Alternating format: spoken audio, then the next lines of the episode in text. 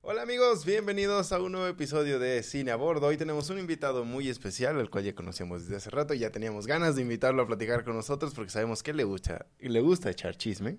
Bastante, bastante. Es como que mi especialidad. Es como que mi especialidad. Eh, Isaac, bienvenido, ¿cómo estás? Muy bien, muy contento de finalmente estar aquí con todos ustedes. Ahora sí que abordando este avión, ¿no? Que nos va a llevar porque hay muchas Ay, noticias. me gusta. Muy bien bajado Qué ese balón. poético. ¿Cómo te encontramos en redes sociales? Y Garrido Pop en Instagram, en TikTok y hasta por ahí en YouTube. Ya estamos haciendo los pininos finalmente ya. Mm. Y cuéntale a la gente que, a qué te dedicas, qué haces en redes, qué es lo que van a ver cuando te sigan. En redes, pura cultura pop y el background, pues ya son unos añitos como reportero, tanto de entretenimiento, cultura pop y también me aventé ahí unos añitos en revistas de moda. Entonces tuve mi momento de, de Devil Wears Prada también ahí en, Ah, en la bien. trayectoria. Nice. Oye, y a ver, tú tienes o tenías es un sitio o un medio que era Cherry Pop, ¿no? Algo así. Sí, el, el sitio todavía, todavía está, pero qué curioso que lo, lo menciones, porque ya ahorita el vértigo, particularmente de las noticias de entretenimiento, yo creo que todo se mueve en redes, ¿no? O sea, sí. tantas noticias que se dan, difícilmente la gente ya recurre a lo escrito como una fuente inmediata. Yo creo que es más bien el TikTok, Twitter y a ver qué está saliendo. Sí. Sí. pero bueno, creo que siempre está cool tener como, o sea, si sí lo tienes y si lo sigues usando, tener el medio donde ya puedes eh, profundizar más, ¿no? Porque a lo mejor subes la noticia a Twitter, Cuando hay algo que te interesa, o sea, tú como usuario, hablas en 280 Lo vas a caracteres, pero quieren saber más, quieren los mil caracteres, ah, bueno, pues denle clic aquí, ¿no? Pero es que ahorita que dijiste tus redes sociales, como que tuve un lapsus así de que, ah, cabrón, pues que yo porque te digo Cherry, pero me acordé que sí es por tu medio. Sí, y está ahí, es www.cherrypop.com.mx. Ahí están actualizadas todas las noticias. Ahí a diario tratamos de subir toda la información y hablo en plural, pero en realidad soy yo mi editor, mi reportero, el todólogo. Como muchos hoy en día. Y bueno, en redes pueden ver que luego sube así como outfits súper extravagantes y súper cool. Y eh, bueno, yo no sé si, si las compras o te las regalan, pero también he visto que tienes un buen de mochilas y bolsas de, de diferentes cosas, incluyendo, yo voy a agarrar la que trajo hoy. ¡Ahí están las tortugas ninja! está increíble. acer- acércala más a tu cara para que esté en foco, porque Ah, si no, no se va a ver. perdón. Ándale. Aquí está en foco. Eh, Mira nomás. Y prende. De las tortugas. ¿Qué? ¿Cómo que prende? No, Sí. Te la voy a robar a la Sí, verga. sí, mira, si la abres aquí. ¿Cómo que va a aprender? No, yo necesito esto. Hoy no traigo mi cinturón de las tortugas ninjas, si no lo enseñaba, pero. Ay, ¿Dónde está? No le veo el... Lo Ahí está. prestó. Ay, qué bonito.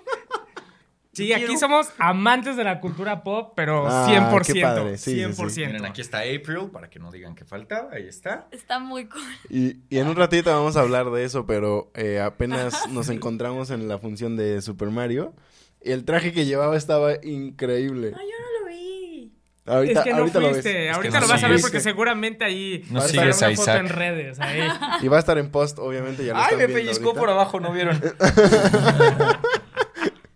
Pero, pero no, estaba, estuvo increíble y sí se ve que te encanta todo estos outfits, accesorios, etcétera, etcétera. de Todo, todo pop. me fascina, pero también me encanta hablar de todas las noticias, de todo lo que se está generando en la industria del entretenimiento, que hoy está cargadón, ¿no? Está O sea, un poco cargadón. cargado. A ver, pues ya que estás hablando Ya empieza, ver, empecemos, ¿Qué nos empecemos. traes? Danos carnita. Pues justo hoy, hoy nos levantamos con el trailer de, bueno, un teaser de American Horror Story, una nueva temporada, con Emma Roberts y Kim Kardashian. Que eso, o sea, a mí me vuela la cabeza la simple idea de ver a alguien del clan Kardashian Jenner Claro. actuando formalmente, porque pues, ya se aventaron que toda una vida actuando para su, Claro, su reality, reality. de Sí. Keeping Up with the Kardashians. Pero aparte me llamó mucho la atención porque yo no sé hasta qué punto puede ser vigente algo como American Horror Story. Siento que ya lleva demasiado tiempo, ya no sé qué giro le puedas dar Claro. más allá de poner a una figura como una Kardashian. Ahí no sé si a nivel historia, Ryan ¿qué Murphy. Pero sigue siendo la misma historia. No, no, no. No, No, es, que, ¿no? nu- es que nunca ha sido la misma Ajá, historia. o sea, Ajá, exacto. cada temporada se trata de una historia diferente. Ah, Por sí. eso yo creo que todavía pues, se sigue pudiendo hacer nuevas historias porque cada una ha sido una historia diferente. Entonces, pues realmente pensar en historias de terror, pues le puedes dar todo, no sé, como todo el Sí, sí, giro sí. que tú quieras, ¿no? Pero en parte lo que decía Isaac hace ratito es qué tanto puedes mantenerte en el mainstream. O sea, de que American Horror Story Sí, claro. después de 12 temporadas, a pesar de que sigan siendo nuevas historias de terror y lo que quieras. ¿qué tanto vas a seguir presente en la mente de la gente? Ah, bueno, claro. ya, chole, las mejores fueron las primeras cuatro, por decir algo, ¿no? De hecho. ¿Voy a seguirlas viendo? es como, es, es parte de esa pregunta, porque sí, de que puedes inventarte otras, otra rama de historias para tu nueva temporada, Sí. pues sí. Corríjanme si me equivoco, pero la primerita temporada, según yo, salió más o menos cuando estaba el auge de The Walking Dead, ¿no? Cuando estaba la primera temporada de The Walking idea. Dead.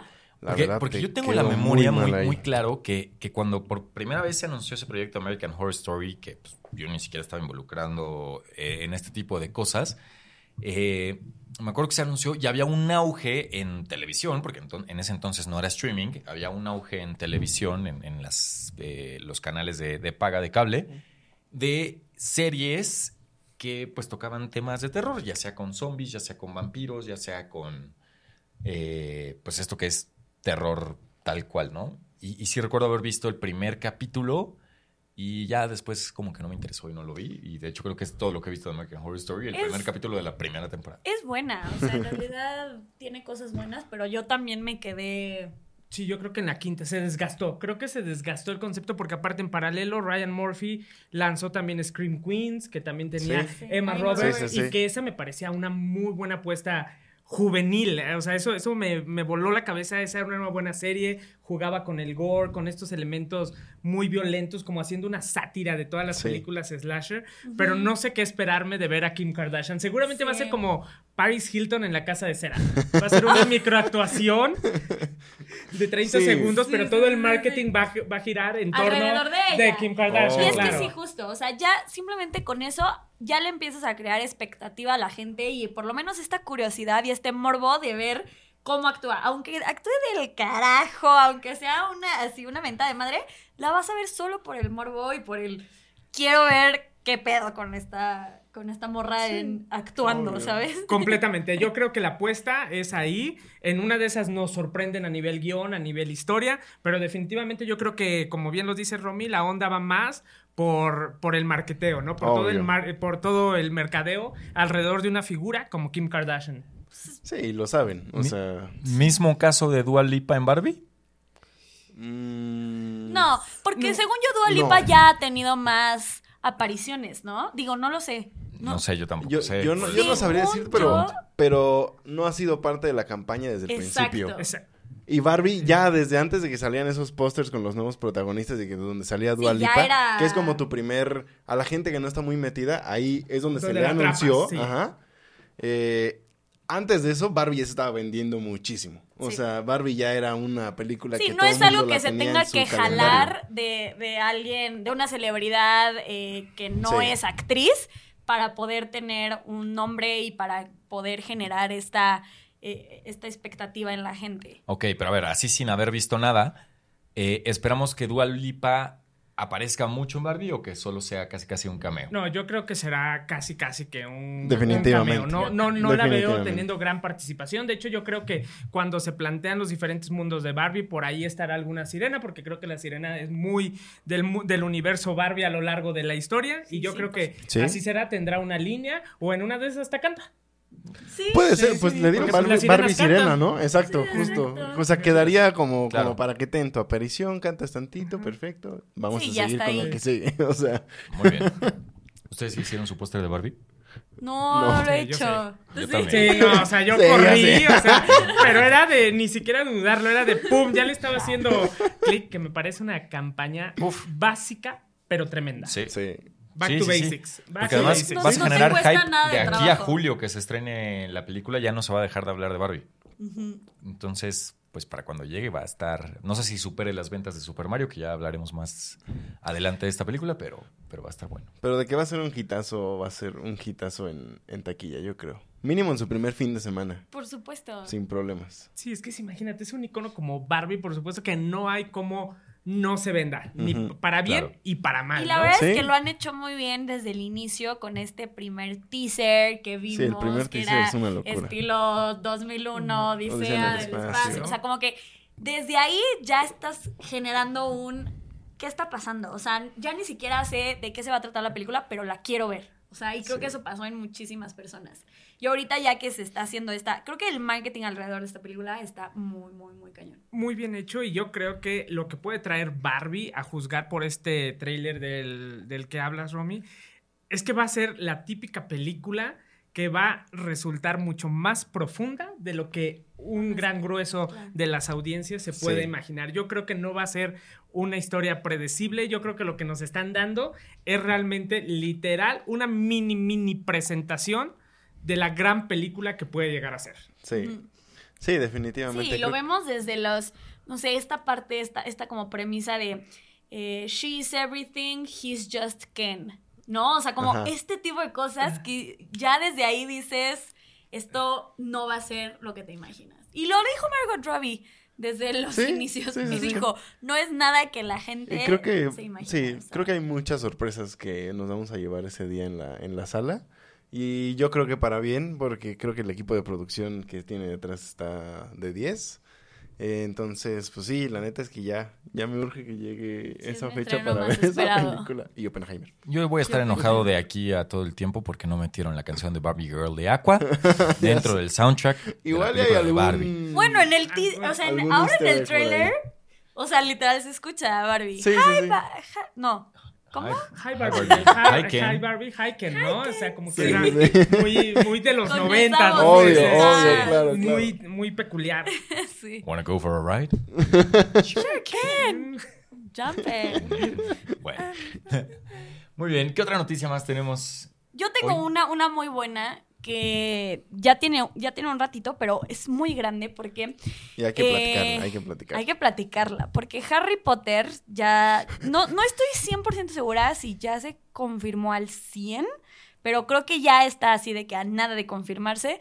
Que Harry Potter va a llegar como formato de serie a HBO en una serie basada en los libros de J.K. Rowling. No, van a, no va a ser un spin-off. Que va a tener siete temporadas ¿Cómo son los siete libros? como ¿Cómo son los siete libros. Lo que quiere decir que cada temporada se va a enfocar en un libro. Este. A ¿Qué ver. opinan? Es, es una noticia fuerte, la verdad. Sobre todo, em- empecemos por, por este factor que yo quiero que, que platiquemos, el factor nostalgia. Eh, eh, Daniel Radcliffe, Emma Watson y Rupert Grint. Grint ya son esos personajes y se van a volver a castear. O sea, vamos a tener un nuevo Todavía Harry. no sabemos. eh. Ah, o sea, sí, bueno, sí. O sea, no pueden ser los mismos. Claro. sé, por el exacto. Por desarrollo de la edad. O sea, Claro. no se puede, tienen que haber Sí. un recast completo. Sí. Igual hay algún, algún guiño ahí en, en actores que sí, Sí, pueden pero- volver a, a hacer a sus personajes como, no sé, Lupin. Ahorita se me ocurre que él puede seguir siendo el Claro. profesor Lupin sin ningún problema. Sí. Eh, pero más por el enfoque que siento que le tienen que dar es como va a volver, van a haber otros tres niños que van a ser estos personajes icónicos que ellos hasta el momento siguen arrastrando ellos, esa capa de Harry, esa Claro. capa de, eh, De Ron, Hermione de y de Ron. Ron. Entonces, ya desde ahí tenemos un problema que muchos fans no lo van a aceptar, estoy 100% seguro. Pero lo que podrías, lo que podrían hacer, porque a ver, se sabe que siempre en las adaptaciones de libros, la gente y los fans de los libros se quejan que porque el actor no se parece físicamente a como se describía, que, o sea, siento que lo que ellos pueden hacer es darle la vuelta y hacerlo todavía más parecido, más fiel Esperemos a tal que sí, cual esperemos como, que sí. como se describen en los libros. Que yo creo que justo esa es la ventaja que puede tener el, el hacer este reboot en versión seria, sí, sí, en sí. versión seria que te permitiría dar ese no sé si necesariamente sea un fanservice, pero por lo menos sí apegarte más a las demandas de los que son verdaderos fans de la literatura de Harry Potter Sí. y como que reivindicar esa parte que siempre en una película, pues por cuestiones de tiempo, edición Sí, y estas cuestiones poco, quedan claro. fuera, ¿no? Pero a la vez creo que también el reto está esto, lo, lo que tú decías de qué, tan abiertos estarán los fans hardcore de Harry Potter, todos los Potterhead. Y quienes puedan estar interesados, una nueva generación que pudiera estar interesada en Harry Potter. Entonces, Claro. me parece ahí esa arma de doble filo. Sí. Yo lo que quiero ver es un poco peligroso. es la reivindicación de Ginny. ¿De Ginny? Ginny Porque Weasley. reivindicación. Porque como porque la Ginny Ah, de las claro, sí, sí, películas sí, es no muy es la Ginny de los libros. Sí. ¿Sabes? Es que no, no Sí, tengo le- muy le- grabado el personaje de Ginny de los libros. O sea, sí leí todos los libros Sí. hace ya Ginny bastante un, tiempo. Es un ícono, o sea, Sí, sí, es un ícono libros, y es, libros, sí. yo creo que lo que más la gente le criticó a las películas, cómo retrataron el personaje de Ginny. Y creo que justo, esta es la oportunidad perfecta, Correcto. perfecta para poder hacer todo eso que no se pudo hacer en las películas. Pues sí. Sí, tanto con, con el personaje de Ginny como con personajes que de plano se omitieron Exacto. en el Sí. universo Y cinematográfico. ¿no? líneas narrativas. Pips, Sí. que es este duende que, Sí, se, eh, que está en los Sí, sí, sí, libros, sí, sí. que se supone que todo el tiempo está haciéndole travesuras a los alumnos y que Y- en ciertas pa- partes sí influye dentro del desarrollo de la historia, no es nada más ahí. Hasta las historias de los fantasmas. O sea, como que hay, hay, hay mil cosas que, que no se pudo. Pues que no se pudieron hacer en las películas y que. Pues siete temporadas, no mames. O Y- sea. Y siento que va a suceder a la inversa de como sucede normalmente ya con todas las series. O sea, todas las series empiezan con temporadas de 10, a veces hasta 12 capítulos, y luego sus últimas temporadas Sí, son de ocho, menos capítulos, son de siete, sí, 8, sí, sí. 7. Ah, claro. Y aquí va a ser al revés, porque ¿qué tantos capítulos te puede dar el libro 1, que es así de grueso? Sí, ¿no? te a- va a dar veces sí. 3, 4 capítulos. mm, Y en cambio el libro 7 sí te va a dar bastante más. sí, Sí, o sea, el libro siete. Sí. Sí, no, porque es que si no lo haces así, tus últimos libros, tus últimas temporadas ya se van a sentir Sí, escuetas. las vas a castigar. o sea, si el claro. libro 1 lo alargas claro. a 10 capítulos de 40 Bueno, minutos sí, eso sí. y luego la última temporada quieres lo quieres resolver todo- en el mismo tiempo en lo que resolviste el libro 1, se va a sentir No había pensado de en eso. Eso es un muy buen punto, ¿eh? No lo había Sí. pensado, pero tiene toda la razón. Y también prepárense para que, obviamente, van a meter muchos más detalles del libro, pero tampoco van a estar todos. Entonces, Claro. O sea, es imposible también. es, Eh, exacto, solamente... Al final del día tiene que funcionar como adaptación. Sí, o sea, al final y- es eso. Y hay muchas cosas en Yo lo digo por los no fans que son bien intensos, que dicen, no, es que me faltó este punto y coma que había ahí. De, de- de hecho, ¿eh? Porque los Potterheads sí tienen Y son como todo así, fandom, o sea. ¿no? Así. ¿To- ¿Todos aquí leyeron los libros? ¿Tú los leíste? Sí. ¿Tú, Sí? Sí, sí, sí, sí, los leí. ¿Cuándo, a ver, ¿se acuerdan cuándo leyeron el punto final del séptimo libro? No. No, no, no, no, ya tanta precisión no. No, no, no, o sea, ¿hace cuánto Sí. fue? Pues cuando salió. O sea, yo me acuerdo que. eh, Justo mi hermano y yo estábamos en Estados Unidos, estábamos en Las Vegas y fuimos al lanzamiento del séptimo libro. O sea, cuando apenas lo estaban lanzando. Digamos que yo lo leí como tres, dos años después de que se lanzó, porque mi hermana lo leyó primero y después. No sé en qué año fue. ¿Dos años después de que se lanzó? Sí. O sea, ¿tu hermana se tardó en leerlo dos no, años? no, no porque mi hermana se haya tardado Ah. en leerlo, sino porque yo no quería leerlo. Ah, ok, Ah, Yo ok. también dije, ah, bueno, pues le dedicó tiempo, ¿no? Le dedicó Oye, se apañó el libro dos años. Se la llevó bien relax. A ver, nada más para que tengamos un poco de, de noción. La parte 1 de Harry Potter y las Reliquias de la Muerte se estrenó en el 2010. Hace 13 años. Bendito sea. Eso quiere decir que el libro pues tiene por lo menos un par de años más, ¿no? No, no encontré ahorita la fecha de publicación del libro. Vamos a ver si lo encuentro. Según yo, yo terminé de leer el último libro un año antes de que se estrenara la la película. Ajá. Pero no quiere decir que ese haya sido el año de lanzamiento. No, A ver, aquí no, está, no, aquí no. está, espérenme. ¿Cuándo fue? 2007. 21 Tres de julio del antes. 2007. O sea, ya tiene 16 años de que se publicó ese último libro. Yo también lo debe haber leído, si no en el 2007, en el 2008.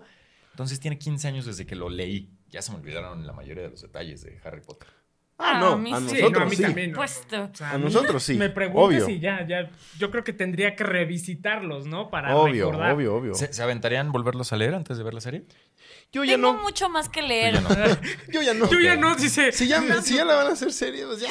Sí, yo, o sea, como que ya hay muchas más cosas en mi lista de cosas por leer, Sí. como para dedicarle otra vez todo el tiempo que requiere leer la saga completa. 100%. Isaac. Igual, yo creo que mi me quedo con la experiencia de las pelis. Yo, yo creo que difícilmente iría nuevamente a los libros, porque son libros densos, ¿no? Sobre todo Sí. ya del cuarto en adelante Sí, se sí, vuelven ya como que pequeñas Biblias. Sí. Sí, Sí, el 5 no se diga, es un librote que... No, sí, sí. Sí, Yo, yo ya en lo personal ya no lo haría, pero, pero bueno. Yo chance, cuando ya se anuncie fecha de estreno de la temporada, de la primera temporada que está pues ligada al primer libro, a lo mejor me aviento el primero. Y si de ahí me Eh, pico, porque está chiquito. Sí, ajá, sí, y sí. si de ahí me pico, me, me sigo. a mí lo que me pasa es que a veces cuando ya veo la producción, se me antoja volver a leer el libro. Eso sí Pero puede ser. no me pasa tanto al revés. O sea, si ya leí Ah, el ya. libro, tengo que ver la película o la serie para que diga, uy, sí lo quiero volver a leer. ¿sabes? Pero por ahora, la neta, no.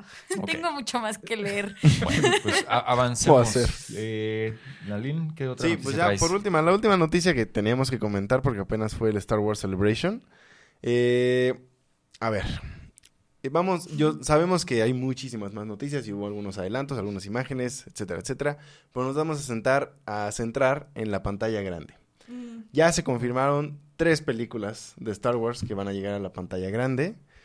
Eh, una de ellas va a estar dirigida por James Mangold, famoso por dirigir una de mis películas favoritas de Marvel, que es Logan. Eh, la otra va a estar dirigida por Dave Filoni, que es el, el que ha estado detrás de todo de, de Mandalorian, que hemos visto en, en Disney Plus. Y la otra, si voy a tener que leer el nombre, Sí, porque porque la sí, voy a- no, no- no es un nombre usual. Eh, ay, ¿dónde está? Yo ya lo tenía aquí. Pero bueno, va a ser, eh, es una directora que estuvo involucrada en algunos capítulos de Miss Marvel, de la serie de Ah, Marvel también. ok. De, déjenme encontrar. Que creo que ahorita que encuentres el nombre, pero según yo es de origen pakistaní, ¿no? La, Ajá, la directora. Exacto, sí, sí, sí. Por eso es que como que... O sea, y toda la película va, a- va a estar dirigida, dirigida por ella. Ajá. Eh, el caso de la película de James Mangold va a estar centrada en una nueva época del universo de Star Wars de la línea temporal que no habíamos explorado aún, que es The Dawn of the Jedi, que es decir, el amanecer de los Jedi, Sí. que va a contar un poco la historia del primer Jedi, del primer Sith y del origen del- de, de los primeros manipuladores de la fuerza y que los llevó a ser Jedi.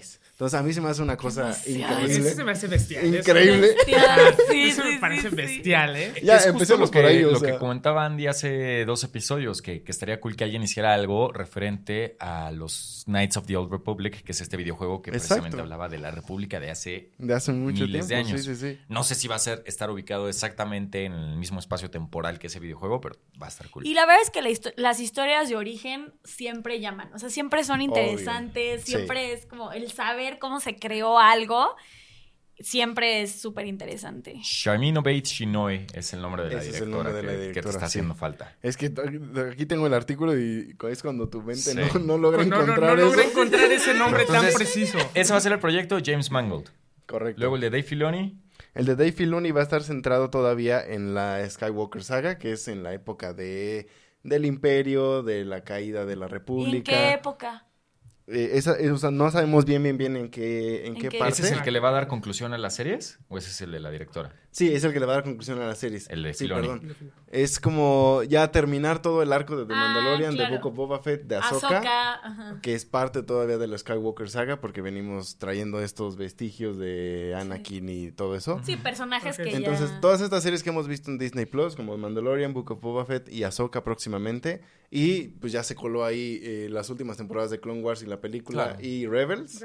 Todo eso va a tener un cierre en una película dirigida por Dave Filoni. Ok. Es- Y- esa es la que tiene, yo creo, la mayor responsabilidad. Es- Porque Claro. es la Sí, que- No Sí. joder. Ajá. Sí, sí, sí. Sí, el, el que embone perfectamente y que aparte entregue a, la- a los fans y reivindique estos tropiezos, ¿no? Que han sido justamente Exacto. muy reclamados tanto por la crítica como por todo, Por los por todo el fandom, ¿no? Justo. Oye, ¿y sabes por casualidad si esta película necesariamente daría continuidad a la historia de Rey o esta se la, se la van a dar a la directora? Justo, vamos para allá. Ah. Esta, esta, esta película que va a dirigir eh, esta, esta nueva directora es justamente una continuación a la nueva Orden Jedi después de todo lo que ocurre en el episodio 1, 2, 3, 4, 5, 6, 7, 8, 9. Ay, Entonces, regresa Rey, eh, Rey Skywalker. siendo- Aunque les duela culeros, es Rey Skywalker. Sí, es 15 años después, ¿no? 15 De- años después de lo que vimos en el episodio que 9, vimos que es el menos sí. querido por todos, este eh, va a regresar Rey a crear una nueva orden Jedi.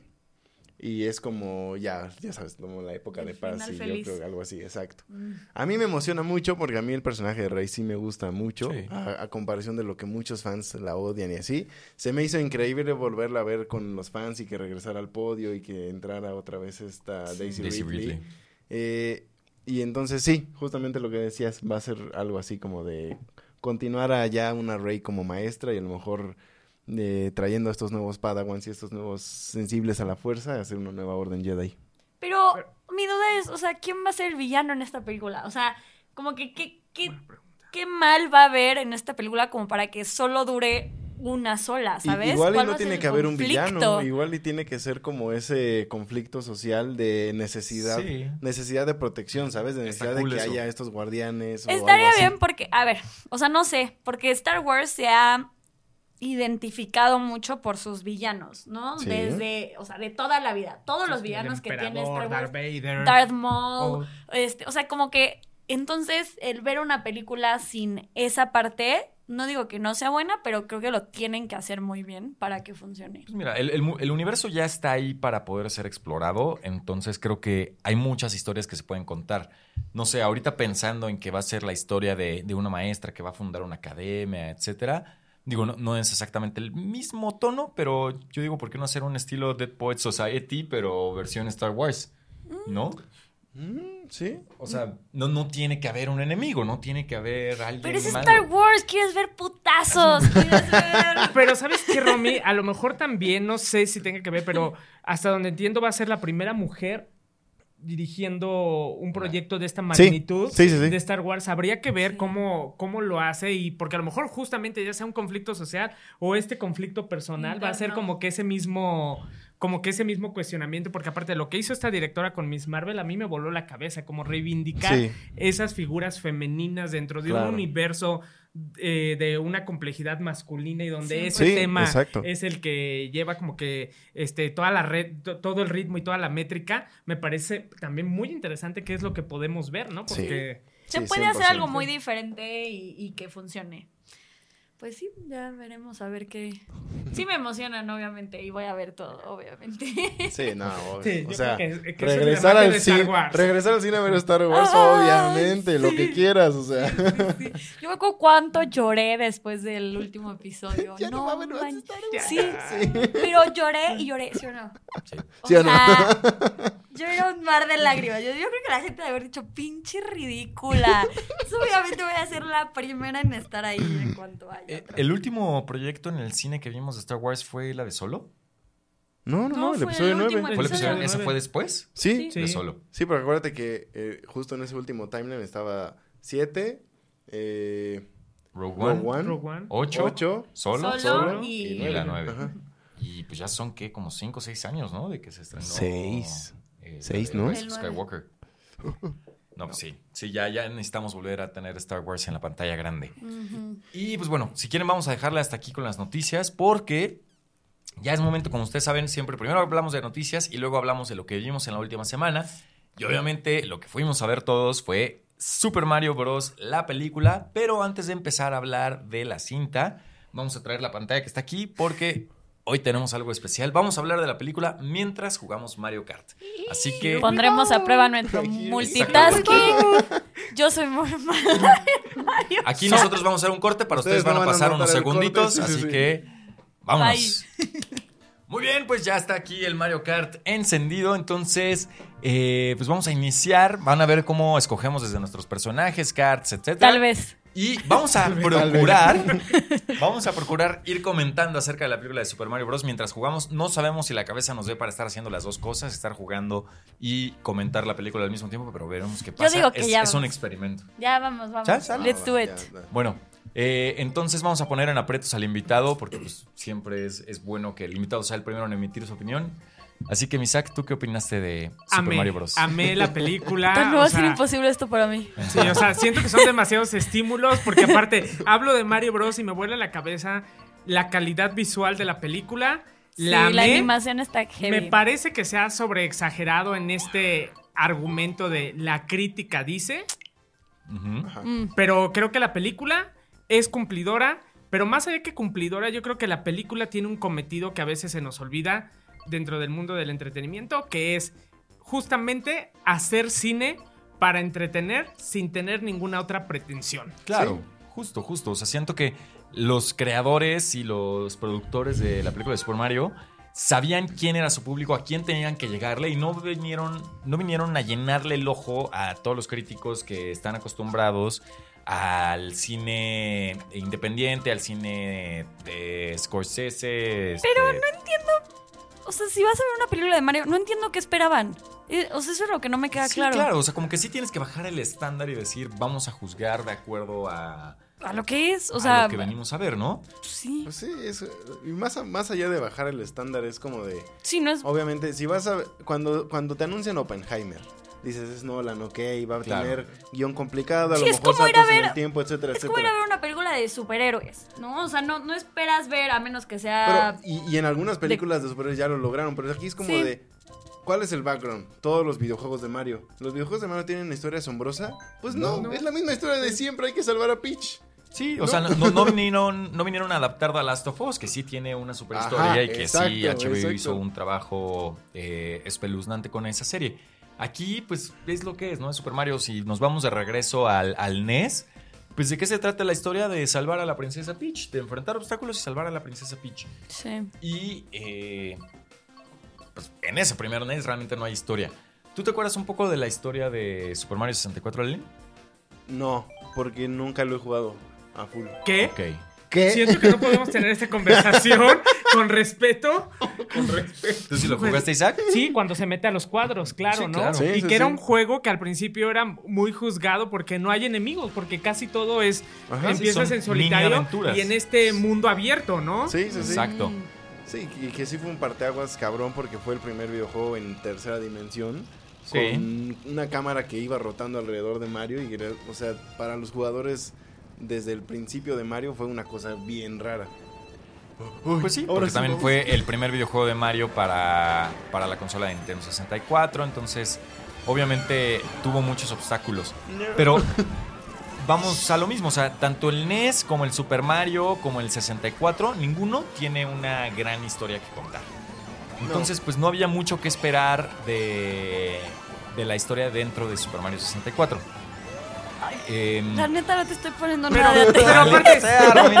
Pero, Se puede, se puede. pero ¿sabes qué, Pete? Ahorita que hablas de la, de la simplicidad de estas Sí. historias, yo creo que en eso radica la maravilla de Super Mario Bros. la película, que es justamente, yo creo que Shigeru Miyamoto y, los, pro- y toda la gente de Illumination se sentaron y dijeron, a ver, ¿en qué somos buenos? No, en los visuales Claro. y en historias simples. Ok, no nos, complique- no nos compliquemos, llevemos sí, eso, eso, al cine y eso en una época en la que se nos ha acostumbrado a rebuscar las historias de superhéroes, a quererlo humanizar todo, a darle una profundidad, pues eso radica, eso se me hace súper maravilloso y ese proceso de abstracción yo creo que es lo que no se está, co- eh, no, no- no se está tomando en cuenta, ¿eh? Claro. Sí, por supuesto. Y también saber quiénes son tus audiencias, ¿no? Porque, o sea, bueno, ya lo dijimos, obviamente los críticos no son la audiencia de Super Mario, pero la audiencia, tienes una audiencia bastante amplia, porque esto no es The Last of Us, que solo las últimas... eh, La generación de los últimos 10 años son quienes han visto la serie, ¿no? Esto es Super Mario, que desde el 80 y tantos, creo que fue el 85, cuando llegó el primer eh, Mario a la consola de NES, eh, está vigente. Entonces, imagínate, quien jugó a sus 10 años el NES en el 80 y tantos, nació en el 75, ahorita ya tiene casi 50 años esa persona. Sí. Entonces tienes que llegarle a la generación de los que tienen 50, 40, 30, 20 y hasta 10.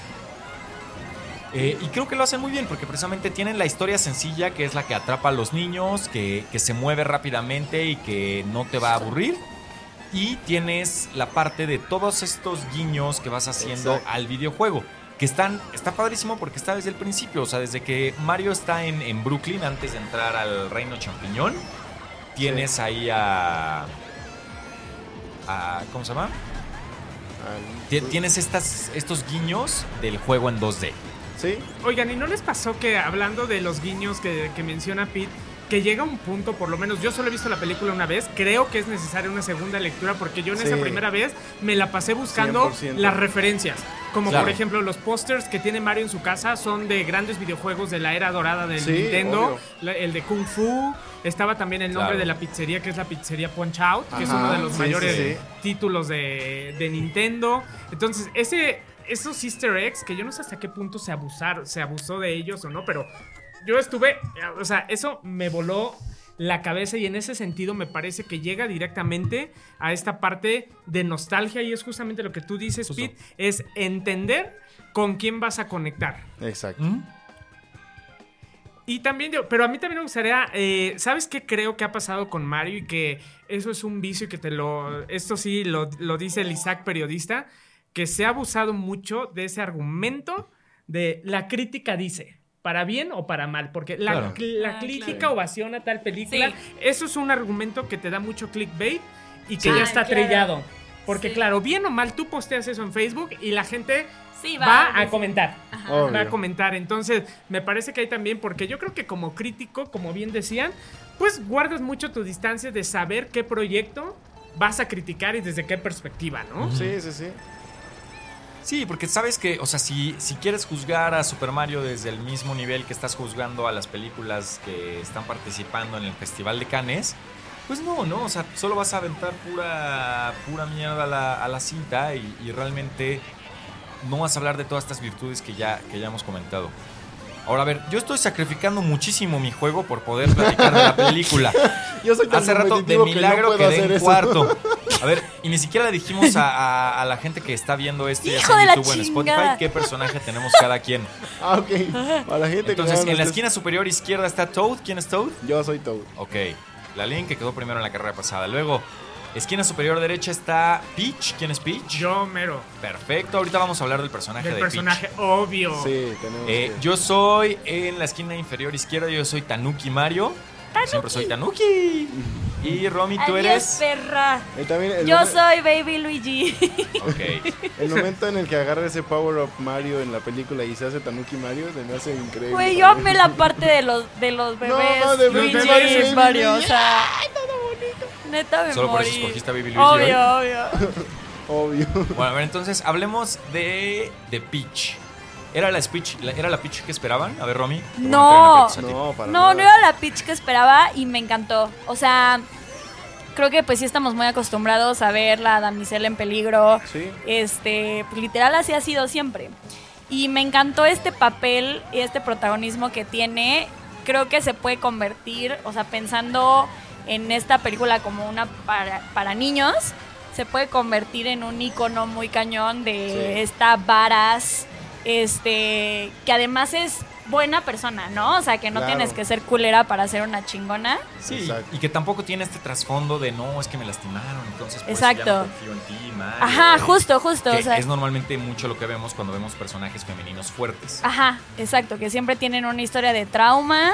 Ajá. Eh, y aquí en realidad es todo lo contrario, ¿no? Es que pues, por amor y por cómo la recibieron y por todo lo que hicieron por ella, como ella quiere pues defender a, pues sí, al, al reino champiñón.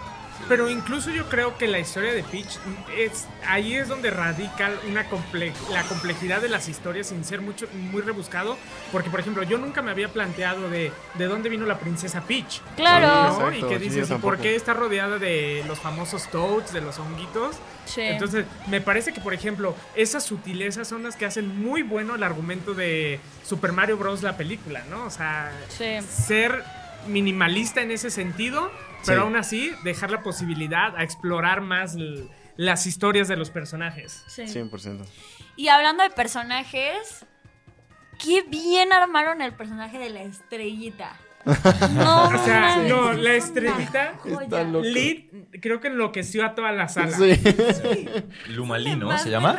Ajá. Ya, algo, algo hasta así apenas como me aprendí Luma, el nombre, una porque- cosa así. Pero sí, no, había, no hubo nadie que no se riera con todas las escenas de, De la de ese personaje. Se me hizo 100%. Increíble. Siento que esa es la parte para adultos, ¿sabes? O sea, esa es la parte Sí, que, también, que nos dieron a nosotros para disfrutarla y para cagarnos de risa, o sea. Y ahora ya, eh, aquí va a haber un poco de spoilers, amigos. Pero. Ah, yo creo que, a ver, eh, Super Mario Bros. ya se convirtió en una de las películas, por lo menos animadas, más vistas en su primer fin de semana. Sí. De las que más ha recaudado, ya venció obviamente a los Minions, ya venció a, creo que a Toy Story 4, a todas las películas de videojuegos. Entonces, Ya la vieron. creo que si hablamos con un poquito de spoilers, es normal porque creo que podemos asumir que quien está escuchando este podcast ya la vio. Bueno. Y tampoco es como que digas, uy. El spoiler, Sí, ¿no? sí, sí, sí. sí, sí. Sí, Nada Ma- que Mario no es sepas ya. Mario, Darth Vader no sale. O sea, Pero bueno, a ver, ¿qué querías comentar con spoilers? O sea, la segunda escena post créditos, porque hay dos escenas post créditos. Hagan que Lalo hable mucho para que pierda. Eh, sale el huevito de Yoshi. Exacto. dando a entender Ah, sí. que va a haber obviamente muchísima más continuación a este nuevo mundo eh, eh, de películas animadas. Y pues que Yoshi no aparece en la película y pues es un personaje muy querido por los Bueno, fans. aparece en la manada de Yoshis, pero bueno, tres segundos. Pero Yoshi, Yoshi, Yoshi no. Sí, Yoshi Exacto. no. Sí, claro. Eh, ¿A qué otro personaje ya les gustaría ver del mundo de, de Super Mario que tomara a lo mejor otro, otro tipo de protagonismo?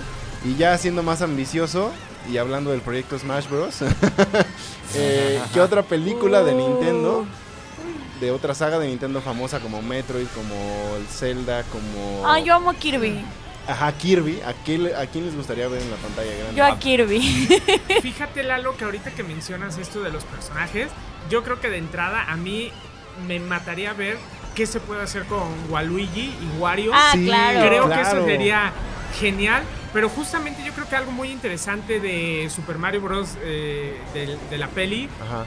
es qué puede hacer por Nintendo cuando hay muchas historias que realmente podrían contarse como Metroid, que por ejemplo Sí, Brie no Larson manches. durante años ella misma ha dicho, ha dicho, sí, sí, yo sí. quiero ser este Samus, ¿no? Sí, O sí, sea, sí, claro. No mames, adem- ese es mi personaje de Smash. Samus. Yo soy Samus. Samus.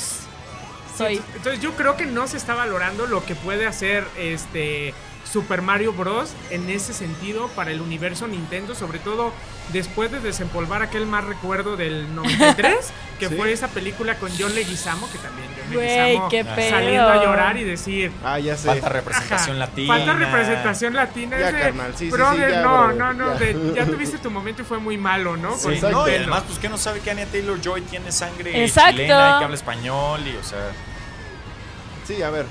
Pero bueno, a mí la verdad es que eh, Zelda es uno de mis otros Uf. proyectos que a mí me encantaría Link verlo. estaría de lujo verlo en pantalla. Pero Kirby también es otro que. Kirby digo- am- amo, yo amaba a Kirby Aparte, la Kirby tiene caricatura. toda la posibilidad para hacer una película así súper tierna y a la vez súper épica porque literalmente Kirby mata dioses en los videojuegos. Es como...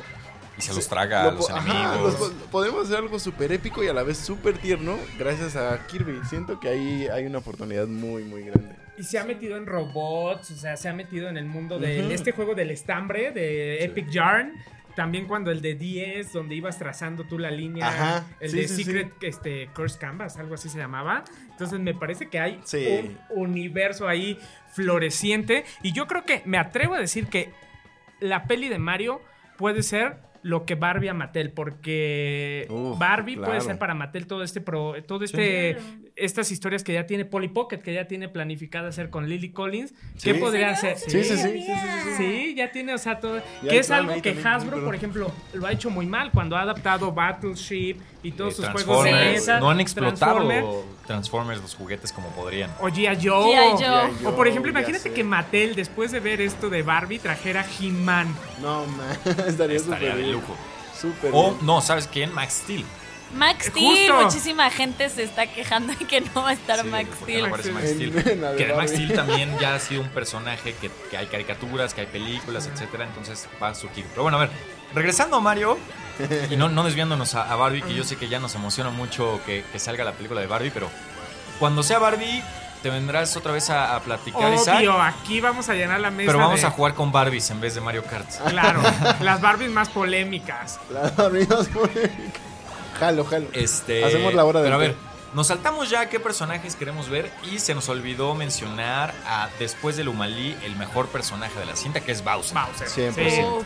Sí. Entonces, eh, ¿alguien vio venir ese, esa motivación de Bowser No, para. no. De que dominar estuviera enamorado. de Peach? No. No. No sucede en ningún videojuego que yo sepa, ¿o sí? Pues en el Super Mario Odyssey, Odyssey, como ¿no? Al tal, final sí. se casa, ¿no? Sí, sí, sí. Bueno, sale con el traje blanco y Ajá. el pastel y toda esa referencia. Sí, como tal, Ah, toda, todo, ok. el, todo el arco de Odyssey es justamente eso, salvar a, a Peach de las garras de Bowser porque quiere que se case con ella, con él. Ok, pero no hay nada de esto que le añade ahora a la película de, de que Bowser toque el piano y esté profundamente enamorada. No, no, no. No, o sea, no, porque ahí en ese Odyssey, digo, no sé, no lo he jugado, pero podría verse más como pues esa estrategia para que el mundo champiñón me hable, me ame, ¿no? O sea, me voy a casar con su reina. Hijo. Sí, ajá. Pero no, todo, todo esto del piano obviamente no está. Y yo creo que es una de las cosas más increíbles que tiene la película. Y que aquí sí, eh, eh, nada contra el equipo que hizo el doblaje, la verdad es que hicieron un trabajo excelente. No, sí, pero esas escenas sí se hicieron para Jack Black. Sí, claro. o sea, sea- se hicieron pensando en él. Ju- justamente es lo que yo te lo que iba a mencionar ahorita que lo mencioné ahora, ahora sí que redundando Sí, sí, ahorita sí. que lo mencionaste Lalo pero es justo eso pensaron los personajes en este caso para el doblaje estadounidense como Jack Black porque lo ves y dices es Jack Black Claro. O Yo sea, creo que sí lo pensaron. O Sí, sea, le- ya sabían que iba a ser Jack Black. Está hecho para y él. hicieron el guion para él, obviamente. Y, y es, y es que aprovech- aprovechaste al 100%, si no es que más, la capacidad actoral y artística que tiene Jack Black. O sea, no hay manera de que eso lo hiciste pensando en alguien más Claro. o en alguien random. O sea, eso se hizo pensando en Jack Black, estoy seguro. Y que fue lo que se le criticó a, a Chris Pratt, que no le estaba dando ningún Ah. toque especial a, a Mario en su doblaje. Sí, que bueno, también Chris Pratt estaba en camisa de once varas, o sea, se movía para acá y no quedaba bien acá, entonces sí. De hecho. La, la tuvo difícil el pobre. Pero bueno, sí. Bowser, el mejor personaje. Yo no pude hacer un buen trabajo en este Mario Kart. No, nunca estuve en podium, nunca estuve en los primeros tres. Ay, o sea. Bueno, yo yo sí Ay, soy no, un diez, jugador de Mario Kart. yo voy a trepear la pista oye. Cuando Yo estoy concentrado. Mira. Lalo sí quedó Último. primero, yo- no es que Lalo ya juega hasta sin ver oye Soy demasiado competitivo en esto, amigos. No Oigan, puedo. ¿y qué opinamos de Luigi? Porque no sé, ese personaje a mí me. Ahí sí me quedó a deber. O sea, en, eh, creo que mm, lo que tiene la peli es que es muy coral. En el sentido en que todos los personajes, incluyendo los que tienen unas apariciones muy cortas como Toad, tienen su momento y todos brillan. Pero de pronto siento que Luigi no. No, no, no, no logra ni aunque sea hacia el desenlace de la película, no. Siento que se queda muy eco. O sea, yo creo que sí capturaron su esencia, pero sí eh, faltó, faltaron ratos con él. Y Sí. como que, que tuvieron un poco más de influencia en el journey de Mario. Sí, Pero exacto. me voy a aventurar a decir algo que yo creo que está pensado a futuro. Creo que no lo hicieron a propósito, porque en algún momento vamos a tener una película de- enfocada en Luigi. Y que sea como referente a Luigi's ¿No Mansion. lo Luigi's hicieron o lo hicieron? Ya no, ya no. O sea, no, no metieron tanta participación Ah, de Luigi a propósito. Ah, ya, ya. O sea, hicieron a propósito a Luigi así. Sí, lo un poco, un poco al lado. Que digo, está medio gacho, pero yo siento que va por allá. Y hasta dieron un poco pruebitas de lo que podría llegar a ser Luigi's Mansion. Sí, con, con los fantasmitas. o sea, sí, claro. Y a mí me encantaría ver una película de Luigi's Mansion. Y sin esa teoría problemas. me parece que tiene mucho sentido considerando todo el universo que, que es Mario y que así ha sido el desarrollo en los videojuegos, ¿no? Como Sí. que han sido estos pequeños como teasers hasta que llegó a protagonizar el propio videojuego y ahorita que estamos viendo el ranking, justamente digo, ¿qué posibilidad hay de que aparezcan otros personajes como ya, ya mencionamos, ¿no? Waluigi, Sí. todos esos, pero estos Falta como Daisy Rosalina, también, Rosalina, Daisy, sí. o sea, Claro. Falta Cupa Chupa, ¿no? ¿Eh? Cupa Chupa no salió. Chupa. Salieron los Cupas. Salen las tropas, ajá, pero como tal, Cupa Trupa no. No, no salió. Eh, King Boo también sale en la boda. Sí. Eh, Igual que el Rey Bomba. Igual que el Rey, El Rey Bomba. Bomba, que lo se- Ah, sí, vende, ¿no? cierto, Sí, está sí, genial. Sí. Está. No, Sí, pues ni Rosalina ni Daisy. Hay, hay todavía bastante. acá ya terminamos, amigos, las cuatro carreras. Eh, yo, como siempre, triunfando como mi querida Belly. Eh, nos, si nos escucharon en Spotify y no nos vieron, pues, ah, eh, entiendan video, que, el- que pongan los comentarios que quizá no fueron tan acertados fueron porque estábamos distraídos jugando Mario Kart. O si escuchaban bueno. de repente un. Ay, no manches. Creo, creo que logramos el cometido. No vuelvo a hacer esto porque es muy difícil estar Yo digo que- de Es difícil, es queríamos difícil. Yo digo que ahorita nos echemos otra y ya sí podamos comentar. Va, va, va. lo que estamos Esa vez no la van a ver, ni modo. Bueno, Sí, ahorita no. para cerrar lo hacemos. Para cerrar lo hacemos. Antes, Lo dejamos al final del antes video. de eso, eh, a ver, su calificación del 1 al 5 estrellas de Mario de, de esta película. Yo le di cuatro estrellas. cuatro. Sí, yo también le doy cuatro. yo cuatro también. Sí. ok. Bueno, yo, yo sí me voy a dar un poco más ex- exigente. Yo sí le di tres y media, pero no quiere decir que no me haya gustado. Sí me gustó bastante. Solo que siento que a pesar de que es una película para niños y a pesar de todo esto que ya hablamos, sí hubo dos, tres cosas que le pudieron haber hecho más eh, para hacerla una mejor película. Pero bueno. Sí, sí, eso sí. Eh, ¿Algo más que hayan visto esta última semana? Y dejamos el Mario Kart ya para, para el cierre. final. Ajá. Y yo. Ay, ya, por favor. ¿Qué No me otro? quiere la ventaja. ¿Qué otra, qué otra Ay, película viste? ¿Qué, qué, qué No, serie andas que- viendo? A ver, esta semana se estrena. eh, e- esto lo estamos grabando lunes 10 de abril. Se va a estrenar por ahí del miércoles 12 o jueves 13, más a más tardar. Ténganos paciencia. Es cuando ustedes lo van a poder ver y escuchar. Y para entonces ya va a estar en cartelera Suzume, que es la nueva Ah, película claro. de- Sí. del director de Your Name. Eh, creo que tú fuiste al evento y no sé si viste la película. O sea, es una poesía al- visual. al es, una, es una poesía Suzume de Makoto Shinkai. O sea, sí, sí, sí. Creo, que hoy, pero- creo que conserva mucho el estilo del director. Creo que ya lo tiene muy Lo estudiado. tiene bien establecido. Pero sí, sí, sí. visualmente, o sea, pero te llega, quieres llorar.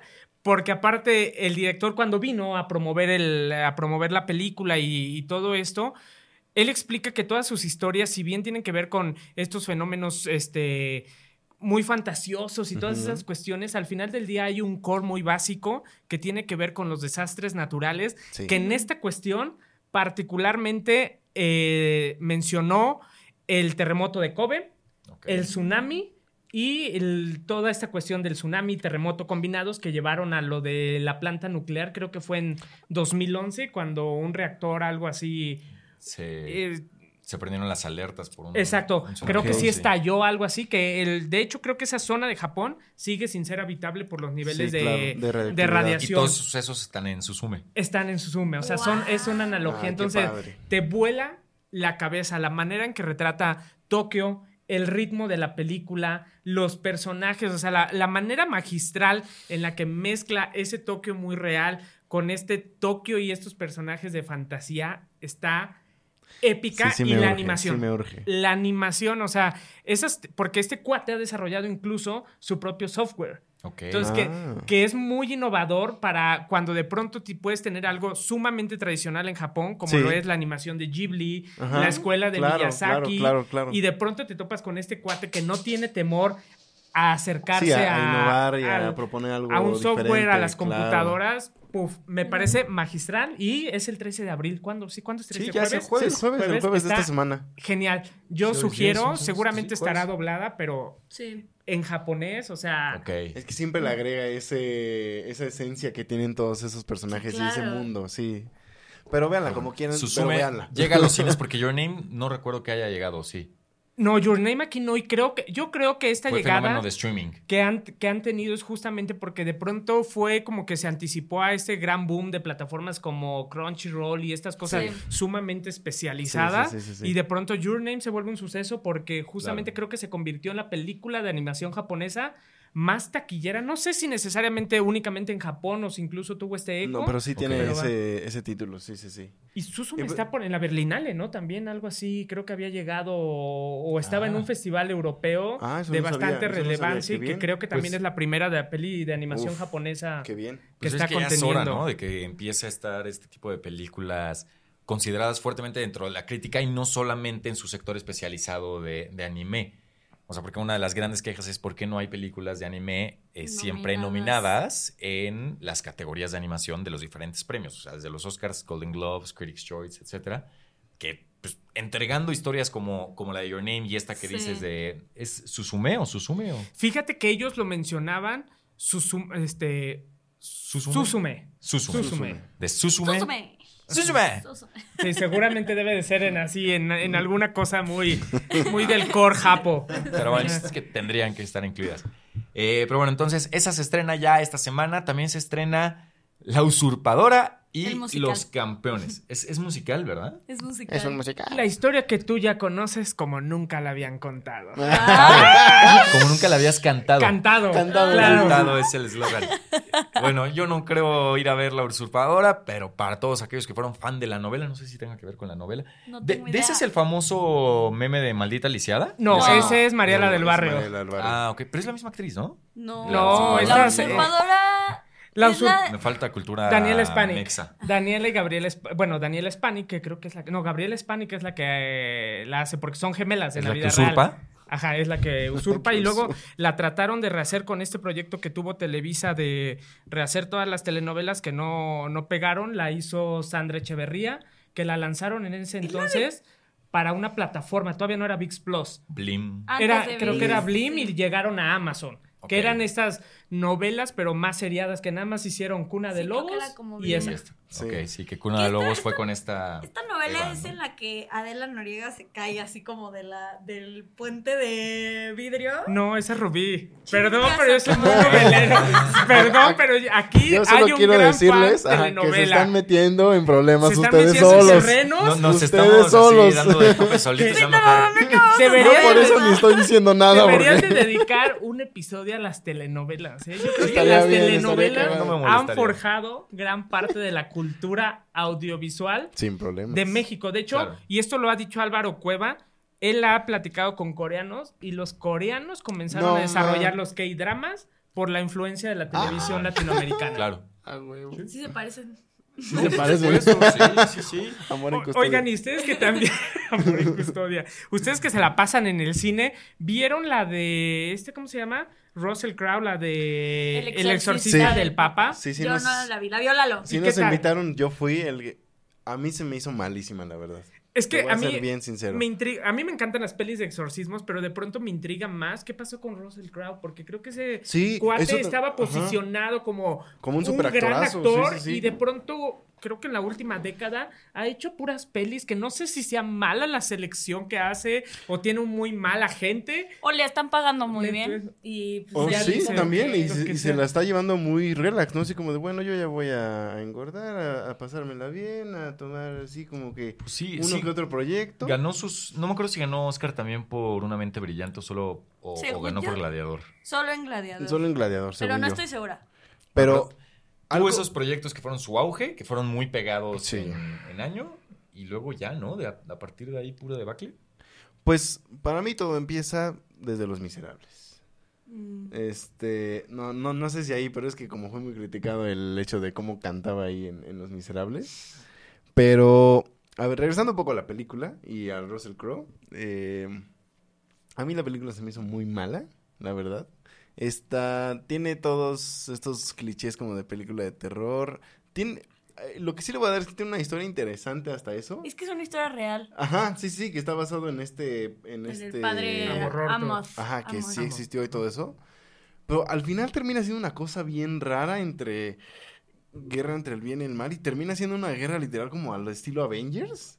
Hay una cosa así como bien rara que a mí no me gustó, a mi tipo de cosas de lo que yo espero en una película de terror.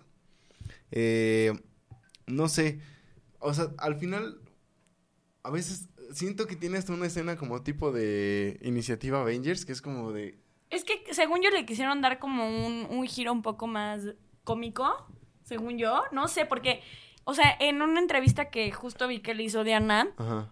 a Russell Crowe, o sea, él le dice como la mejor manera de combatir el mal es con comedia y, Sí, sí, y- y- Y sí se siente en su personaje. Y sí se siente en su personaje, pero una está mal hecha, es, eso, esa cuestión de la comedia. Mm. Y dos, al final lo logra, pero de manera involuntaria. En los momentos en los que no quería ser graciosa, termina siendo graciosa por lo absurda que es.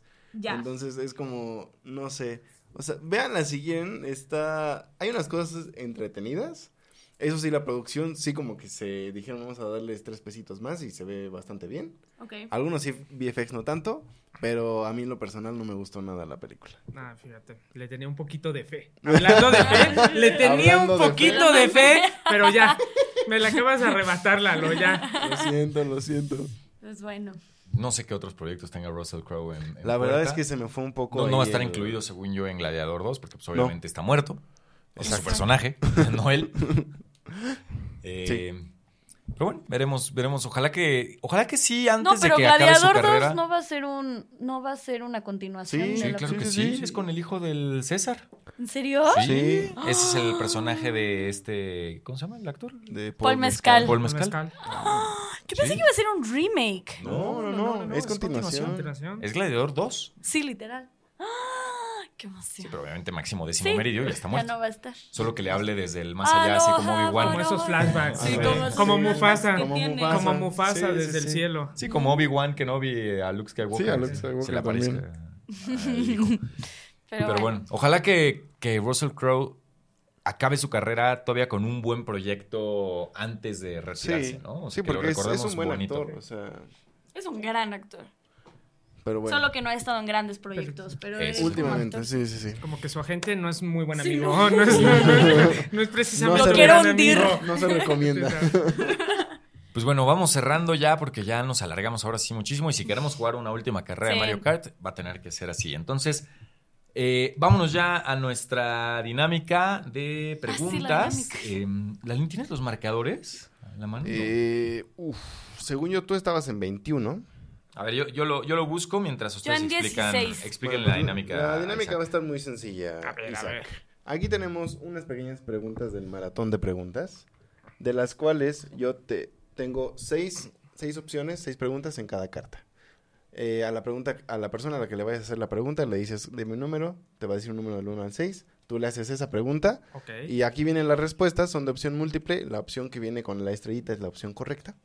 Eh, Ahora, eh, hay posibilidad de ganar Uno, uno, o exacto. dos puntos. Ok, por pregunta. Por pregunta. Solo se va a hacer una. Entonces, la, eh, como puedes ganar dos puntos es si tú puedes responder la pregunta sin que te lean las opciones. Ok. ¿Ok? Ese, si la respondes bien, son dos puntos. Si necesitas que te lean las opciones y la respondes bien, es un punto. puedes ganar un punto. Ok. Exacto. Va, va, va. ¿De acuerdo? Suena muy intimidante, pero soy malísimo para estos, para estas cosas porque siempre me tocan las preguntas rebuscadas de el director que ganó el Oscar a mejor no sé qué. En mil ajá. 912. Eh, sí, Va a ser suerte, va a ser suerte aquí. No, y tú mira, o sea. Relax, relax, ganando. Si me toca una de telenovelas, ya. Exacto. Ganamos. Puede ser que sí. A ver, puntuaciones. Eh, Lalín lleva 19 puntos. Eh, Isaac, que va a jugar con nuestros invitados, lleva 17. O sea, bueno, los invitados Los llevan invitados 17. llevan 17 puntos. Romy, tú llevas 16. Y su servidor lleva 21 puntos. ¿Vale? Entonces, esos son los marcadores. Ahora sí. Pues empecemos contigo, Isaac. Venga. Un número del 1 al 6. Cinco. Sale, la pregunta 5 dice así. Teniendo en... aquí pone una musiquita de Tin, tensa. tin, tin. Sí, sí, sí, sí, sí. Teniendo en cuenta los efectos de la inflación, la película más taquillera de todos los tiempos, según The Wall Street Journal, ha sido...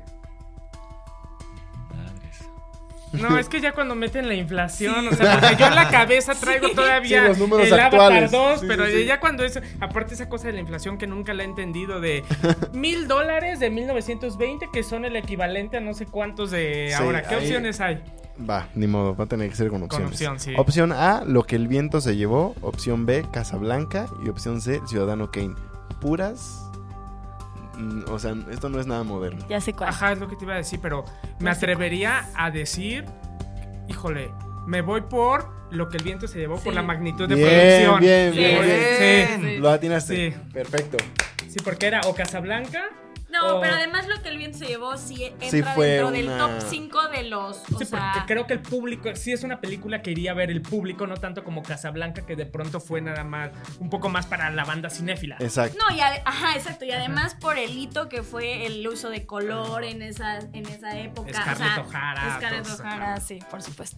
Pero Muy bien, pues Isaac suma un punto para los Ahora invitados. Sí, sí, sí, tú agarras Va. y le lees a Romy. Pues va, Romy. A ver, eh, vámonos con la eh, pregunta 2. Pregunta 2. A ver si toca una buena. En la película danesa El festín de Babette, un inflexible pastor protestante recibe una muy buena lección. ¿Qué papá dijo que era su favorita? ¿Papá? Sí. No mames. O sea, no termino de procesar el, el país, ¿no? danesa, Ajá. no sé qué. ¿Qué Papa. era la favorita de no mames? Seguramente es algo muy icónico de la película, pero pues no, Claro. si no la has visto, está cabrón. Este, no, pues van a necesitar las opciones. Las opciones: Juan Pablo II. Ah, el papa, no, Ajá. no. Ah, no la papa. Ah, No, sí, no, no, no. ¿Qué papa dijo que era su favorita? Así en la película. ah. Sí, ya entendiste, ya entendiste Ah, la... ok, ok, ok. Sí, sí. Ok, a ver. Ajá. Y las opciones son Juan, Juan Pablo, Pablo II, Francisco o Benedicto XVI. Ah, ok, o sea, un papa dijo que Un papa esa dijo era que esa película es su película Ah. A Yo ver, estoy ¿me puedes- leyendo, ¿eh? Yo, No, no, no, otra o sea, tú no fuiste el error. En la película danesa Fue la el, de festín de Babette, un inflexible pastor protestante recibe una muy buena lección. ¿Qué papa es dijo película, que era su favorita? Ah, puta madre. Sí, no manches, Romy.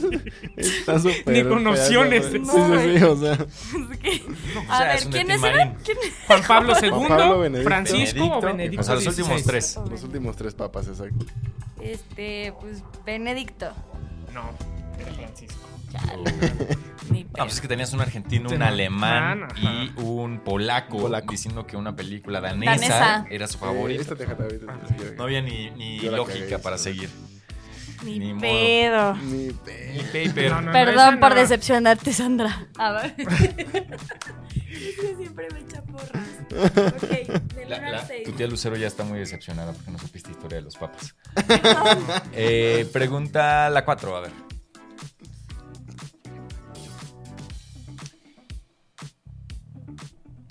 ¿En qué estupenda cinta china un personaje anónimo salva al emperador Qin Shi Huang de tres asesinos a sueldo? Wow. Puta madre, no, ni puta idea. Las Opciones, opciones. A. El tigre y el dragón. B. La casa de los cuchillos voladores. C. Héroe. Ay, es que solo vi héroe, pero no me acuerdo de la historia de héroe. Eh, voy a decir héroe, solo porque es la única que vi. ¿La atinó? Who wants to be a millionaire? ¿Sí le atinó? For 20,000 No, yo estaba pensando de rupees. House of Flying Daggers. Sí, fíjate. ahorita te van a. Ahorita vamos a traer a los matones para que Pensé te Mulan. Mulan. Pensé en ¿Por qué Mulan, sí? pero pues no, Mulan es gringa. Sí, Pa. Mulan. La neta solo dije porque fue la única que vi. Muy bien. Este, a ver la línea número. Uno. La 1 dice así. ¿Qué actor murió trágicamente a los 24 años habiendo protagonizado tres memorables películas? ¡Wow! ¿No me van a dar ninguna o qué?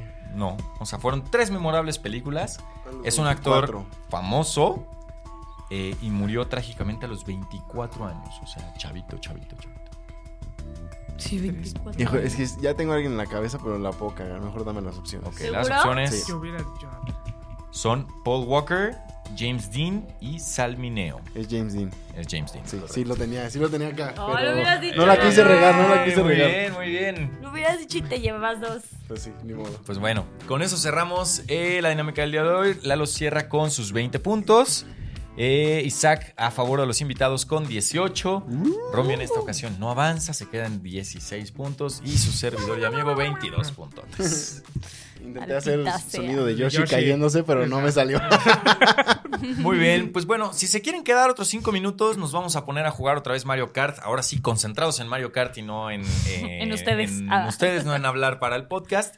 Entonces, antes de jugar Mario Kart, eh, Misak, recuérdanos tus redes y nuevamente agradecerte por habernos acompañado el día de hoy. No, al contrario, yo súper fan de, de ustedes, así, eh, para mí me voló la cabeza estar con ustedes, fue un privilegio y en redes me encuentran como tanto en Instagram como en TikTok y Garrido Pop y, en, y el sitio, como bien mencionabas al inicio, www.cherrypop.com.mx. Súper, súper. Pues síganlo, ya están ahí sus redes, el sitio. Y ahora sí, quien se quiera quedar a ver quién gana la carrera totalmente concentrados en Mario Kart, adelante. Que no- todos sabemos que va Pero a ser todo en una sola carrera, ¿no? Si quieres. Ya, ya no torneo, porque si no se alarga Sí. mucho. Venga. Va, entonces vamos Ah, a- yo soy Pitman Sur, arroba Pitman Sur. Vamos a configurarlo. Este, yo... ¿Tú, Romy? Arroba Romina Mondragón. Ya, ya, te- ya perdiste la concentración Y ahí. ¿Qué arroba? Ya. Lalo M21. Ah. Eh, Se me fue la voz. ¿Qué pasó? Y se me va la voz. Lalo AM Cada quien- 21 suena Ahora como sí voy a hacer la Rosalía. Sí, casi, casi. Sí, ¿no? Lalo AM es Lalo, como locutor meridiano. de 97.7 de Hola México Mágico, buenos días. Yo soy Lalo M21 Sí, y no. estas son las noticias Sí. de esta mañana. Falta... ay, no, Alguien falta. Yo, a ver. Isaac, que está todavía escogiendo. A ver. ¿dónde están estos Isaac. No Villager. De Animal Crossing. Sale, yo ahora escogeré sí un. No, quiero una moto otra vez, pero una moto más pro. Carrito de meteoro. A ver. ¡Ah, el carrito de meteoro! No, a ver, moto, moto, moto, moto. Moto- motomami. Mac Five. Esta moto. Y con. A ver, mira esta llanta porque es nueva. Yo quiero la motomami porque Y soy la Quiero Rosalina. el. El paracaídas de Castor. Sale. Una Vespa, que yo no sabía que era una marca real. Te mamas, tíralo. Lalo creyó que la Vespa era una marca de la De Luca. Luca. Y cuando la vio un día en una tienda, dijo, no manchen, están vendiendo. Ay, no es mía". cierto. Ay, no, Lalo, no. Yo no Me sabía que. Ay, no, Lalo, sí. un perdónalo, Ajá. es de San Juan del Río. No. Soy de pueblo, soy de pueblo. Ay, Eh, no, Lalo, pero ya está en Coppel, las venden. Sí. Ah, no, No, como 40. Bueno, déjalo ahí. O sea, solo vamos a Sí, jugar una, solo se va a ver una.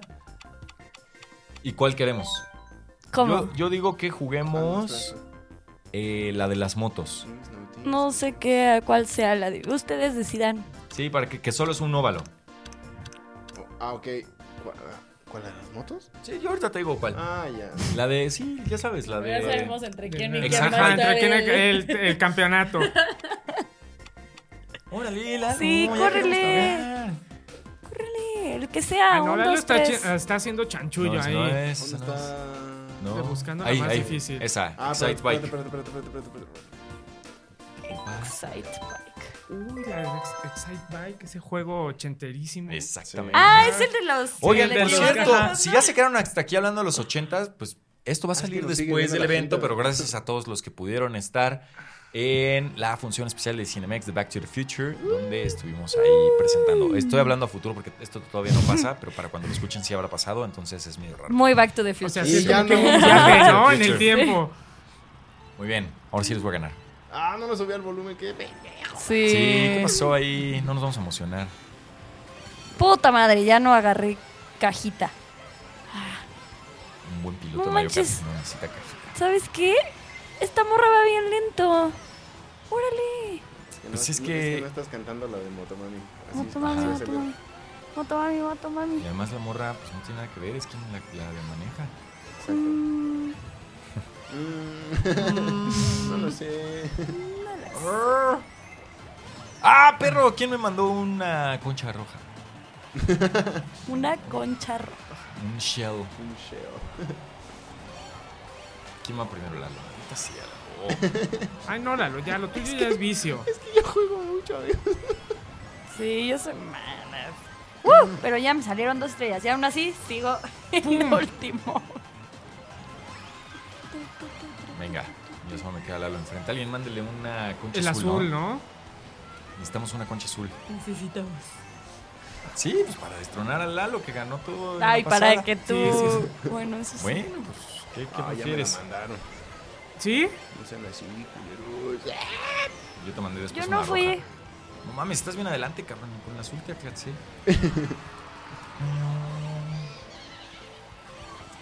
Está medio de flojera esta. Ya ¿Por sabes, qué? Pues es un No, porque es es muy bueno. básica. Ajá. Ajá, es lo, es lo cool de esta. Ya me aburrió. Es muy básica. Es que Romy no es tan básica. Me gusta caerme. Maldita sea, nada más no lo alcanzo. Pues es que creo que nos sacó una vuelta a todos, ¿eh? Pero- Casi, casi. ¡Ay! La Rosalía hizo en el aire una cosa bien. Un, Así un dijeron truco. varios en el concierto. No, no, no, neta, hizo una cosa. ¡Ah! Ay, aguanto por la canción por rascarme el bigote. No mames, el juego me ha dado cuatro estrellas, güey. Cuatro. ¿Así de mal vas? Así de de mala te mal. No, usted, mándenle más. Bueno, por lo menos ya quedé más decente en segundo lugar. Manchen. Sí, ven que voy bien mal. No. No, córrele, morra. Es que si agarraste una combinación Va bien lenta, güey. culera, o sea. Va bien lenta. Ay, pues muy bien. Ya. Quinto. Ya, porque si no, este episodio se va a, leer- se va a hacer larguísimo si seguimos jugando. Gracias a todos los que se quedaron hasta el final. Muchas Chao. gracias, Isaac, por Gracias, venir. chicos. No, gracias a ustedes nosotros. por la invitación, ¿eh? No, a Me ti. la pasé Muchísimas bombísima. Gracias. Yes. Va. Adiós, amigos. Bye.